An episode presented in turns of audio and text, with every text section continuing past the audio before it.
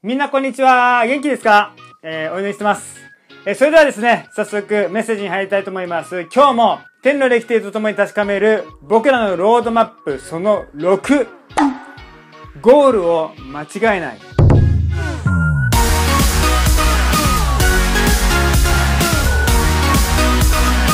それでは一緒に御言葉を読みたいと思います。3、はい。信仰の戦いを立派に戦い、永遠の命を獲得しなさい。第一手モて6章12節いよいよクリスチャンとホープフルの歩みは最終局面に入ります。続いてこの二人はですね、歩くだけで眠気が誘われる、そういう魔法の国を通ることになるんですね。でもこの場所では眠ってはいけないよということを、あの例の、羊飼いたちに言われていたのは覚えていました。これはね、あの前回はね、羊飼いに言われた通りに、あの、注意書、聖書を読むことがなかったので、彼らは痛い目にあった。それが一つの教訓としてあったんでしょうね。次は、ちゃんと言われたことを思い出そうと思っていました。思い出すことができました。眠気に誘われたとしても、その魔法の国、決して眠ってはいけないよ。えー、あなた方は互いに励まし合いなさい。証しし合いなさいと。まあそういうふうに励まされたんでしょうね。この二人はお互いにどうやってこの道を歩み始めたんですかという証しをして、お互いの信仰を確認し合って励まし合いながら、その眠気の中にあっても通り抜けることができるわけです。やがてベウラの国にやってきました。えこれ、イザヤ書の62章に書いてありますよね。夫のある国っていう風に言われています。決して見捨てられることはない。もうすぐそこに天の御国や見えているよという、そういう場所です。豊かな祝福がその場所に置かれていて、そしてその場所で豊かな休息を得ることができる。安息を得ることができる。十分に英気を養って、さあ、いよいよ天の御国に入ろうとするんです。ちょうどそこにですね、白い衣を着た二人の人が迎えに来るんです。そしていよいよ天の御国に行くことができるんですね。と、その時にこの二人は最後に一つ通らなければいけないところがある。そこをあなた方は信仰で神への信頼で乗り越えていくんですよ。と言われるわけです。言ってみるとですね、クリスチャンとホープフルは絶望に包まれました。向こうには天の御国、あの憧れていた本当に輝かしい国が待っているにもかかわらず目の前にはですね、濁流です。こんなの通ることができるわけがない。他の方法はないのかって聞いてみたけど、方法は、あの、まあ、ないわけじゃないけど、エノクとエリアしか、それは体験しなかったね、みたいなこと言われてですね、まあ、要するに他に方法はないんですよ。そこを通らないといけないわけですよね。で、それは、あなたたちが信仰によって通らなければいけないものなのだと言ったでしょ？と。あなたの信じた通りになるんだ。この天の都に住んでいらっしゃるお方に対する信頼に従ってある人にとっては深く、ある人にとっては浅いのだ。恐る恐るですね、足を踏み入れてきました。クリスチャンはですね、もうこの激流、どうしたって乗り越えていくことができるわけがない。どうやったらいいだろうって、どうしたらいいんだろうってこう自分で何とかしようって考えて、主に対する信頼がなかったんでしょうね。もう彼はあっという間に溺れるようになります。もう、えー、溺れては浮かんで、溺れては浮かんで、半ば死にのようになってしまったと描かれているぐらいですね。それを励ましたのが、やっぱりホープフルですね。傍らにいたホープフルが、クリスチャンさん、キリストがあなたのことを強めてくださいますよ。イエス様があなたのことを強めてくださいますよ。と私にとってはそんなに深い流れではありません。と言ってですね、そうやって励まされて、もう一度主を信頼するんだということに目が開かれたクリスチャンは、今度は主に対する信頼に応じて激流だったんですけれども、足がつくようになり、最後には石のような流れ。つまり全く流れてないような、それほどの流れとなっていって、その川を2人とも乗り越えることができました。そうやってこの2人は無事天の都にたどり着くことができた。そこには喜びが待っていました。もう苦しみも戦いも悲しみもない。全ての後悔から解き放たれ、全ての重荷から解き放たれて、そしてとことん愛して私のことを待ってくださった方のところに飛び込む。そしてこのお方のもとでもっとやりがいのある生きがいのあることのために使えることができるんだと励まされてその天の都に入っていくんですよね多くの信仰の先輩たちが彼らのことを迎えて大歓迎をしそしてみんなで喜び主をたたえる。そういう絵が描かれてこの天の歴で実は前半が終わります。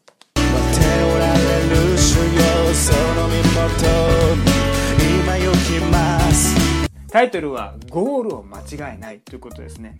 今回ですねこのことから学びたいことが2つあります私たちの信仰の歩みを描き出しているこの天の歴で、えー、このクリスチャンたちは今までの歩みの中で信仰の勝利と言われるものをいくつか体験してきました。重荷を背負っていたのが十字架を見上げただけで重荷が取れていった。そういう勝利です。もしくは2匹の猛獣に挟まれた道をただまっすぐ通ることを通してそれをも乗り越えることができた。死の鍵の谷も乗り越えてきました。アポリオンというサタンとの戦いも乗り越えてきました。見せかけの街も乗り越えてきました。デスペアというその絶望を与えてくる存在にも乗り越えてきました。そしてフラタラーと言ってごまかしてくる存在からも解き放たれてきました。そして最後に魔法の国です。眠気を催す場所にやってきた時、あなたたちは十分戦ってきたでしょう。信仰で乗り越えてきたでしょう。ここまでやってきたからいいんじゃないという気を起こさせる場所に差し掛かるわけですね。ここまでやってきたからいいかと思って自分の信仰に自分で OK という反抗をしてしまう。そういう誘惑っていうのはあるなぁと思わされます。例えば洗礼受けたから OK と言って悲しいことに信仰生活をそこでストップしてしまう。そういうこともないわけではないですよね。もしくはこんだけ大きなプロジェクトやってきたから十分俺はやってきた私はやってきたと思って自分の信仰生活。まあこのぐらいでいいかと OK の反抗を押す。それこそ信仰だよって言ってくれるのは誰かって言ったら自分じゃないですね。神様です。神様が私たちのことを見てあなたはからし種ほどかもしれないけど私のことを信頼してくれてるんだねって。神がそれを受け止めてくれるものですよね。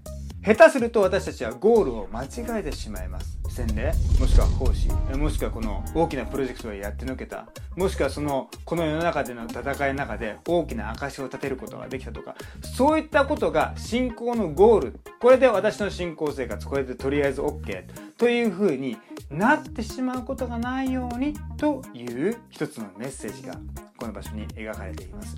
ある有名な牧師はこういうふうに言いました。本番はこの80年そこそこのこの地上じゃない。ここは準備期間だ。この80年や90年の人生わからないけどでも私たちは備えをしてるんだ。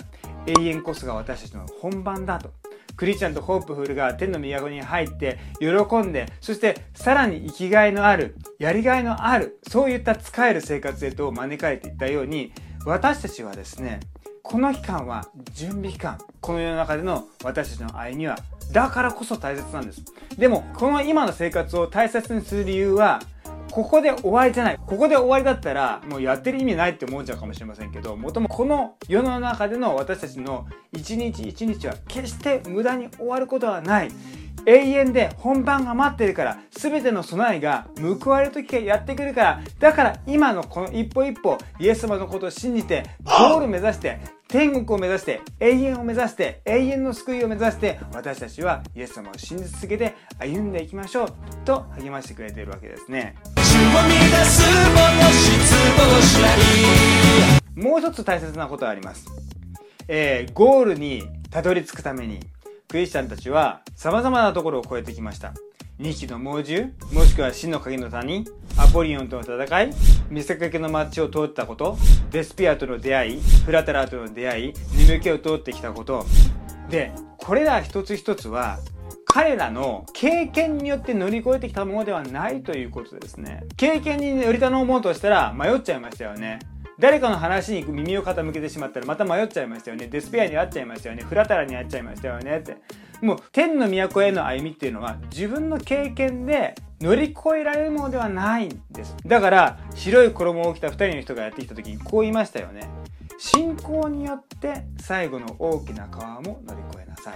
あの都に行けば救われる天国に行くことができる喜びが待っている滅びがないっていうことを信じて始まったその生活がその歩んでいく中で、そして信仰の歩みをしていく中で、いろんな経験積んでいく中で、あ、これからの信仰生活、こんな感じやっていけばきっとうまくいくんだろうなっていう計算が僕らの中に染みついて入ってきちゃう。でも、聖書最初信じて始まったその信仰生活、どこまで行っても自分の経験や自分の判断、それ以上に神様が助けてくださる。神様が導いてくださる。神様が、えー、門を開いてくださる。神様が祝福してくださる。というこの約束に信頼して、神様が助けてくださると信頼して、信じてただ歩みなさい。その信仰の通りになるから。だから最初信仰で始まったように最後のあの大きな川も神を信頼している人にとってはそこは浅いと言って信仰の大切さ神様は決して乗り越えることのできない試練を与えることは決してないという信仰を持って彼らはその川を通り抜けることができたわけですよね。あ私たちの信仰生活はどこまで行っても神様を信じますというこの一言で尽きるんですよね。あなたはどういう信仰を持っているでしょうか？どういう信仰告白をし続けているでしょうか？これすごく大切なことです。神は私を祝福してくださる方ですと言った通りになります。神は私を助けてくださる方ですと言った通りになります。信じて言った通りになっていくんだと。そうやって聖書は徹底して私たちの信仰生活天の御国までの歩みというものを励まし続けてくれているわけですね。それが今回の御言葉です。信仰の戦いを立派に戦い信じ続けるということです。信仰を妨げてくる。そんなの信じたって祈ったって礼拝したってって言ってくる声に対してノーという。これが私たちの信仰の戦いですね。何かでかいことやってみろとかでかいプロジェクト立ち上げてみろとかなんかすんげえことやってみろとかなんかそういうことではない。まあそれは結果的についてくるものかもしれませんけれどもでも信仰の戦い信じ続けるということです。妨げてくる要素がいっぱいある中で単純にシンプルにイエス様を見上げて信じ続ける。信仰の戦いを立派に戦い永遠の命を獲得しなさい。どこまで行っても永遠の命に導くのは信仰神様が助けてくださるという信頼なのだ。この御言葉を今日握って天の都までの歩みをイエス様を信じながらイエス様で信頼を置きながら進んでいきましょう。それではもう一回御言葉を読みたいと思います。3はい。信仰の戦いを立派に戦い永遠の命を獲得しなさい。第一手モて6章12節一言お願いします。天の父な神様、皆を賛美いたします。私を救いに導いてくださる主、あなたの皆を褒めたたえます。あなたは私を命がけで救うと決めてくださいました。命がけの愛を表してくださいました。天の御国を用意し、救いを用意し、永遠の命を用意して私たちのことを待ってくださっています。のみならず、私はあなたのことを常に助けるよ。私の助けは常にそばにあるんだよ。どうか私に目を向けてほしい。私に信頼してほしい。私についてきてほしいと語り続けるイエス様の声に耳を傾けていくことができるように、それが礼拝を捧げることです。聖書を読み続けることです。祈り続けていくことです。仕えていくことです。従っていくことです。本当にあなたに対する信頼あなたについていけば間違いはないのだという信頼を持ち続けながら天国までの歩みを歩ませてください。ゴールを間違えることがないように永遠が私たちの本番だということを心に覚えながらそして今までの歩みをも見てくださるあなたが報い永遠でやりがいのある使える生き方を用意してくださっていることをワクワクして待ち望みながら、えー、天の都に進んでいくお互いとならせてください。イエス様の皆によってお祈りいたします。アメン。じゃあね祝福ありますように。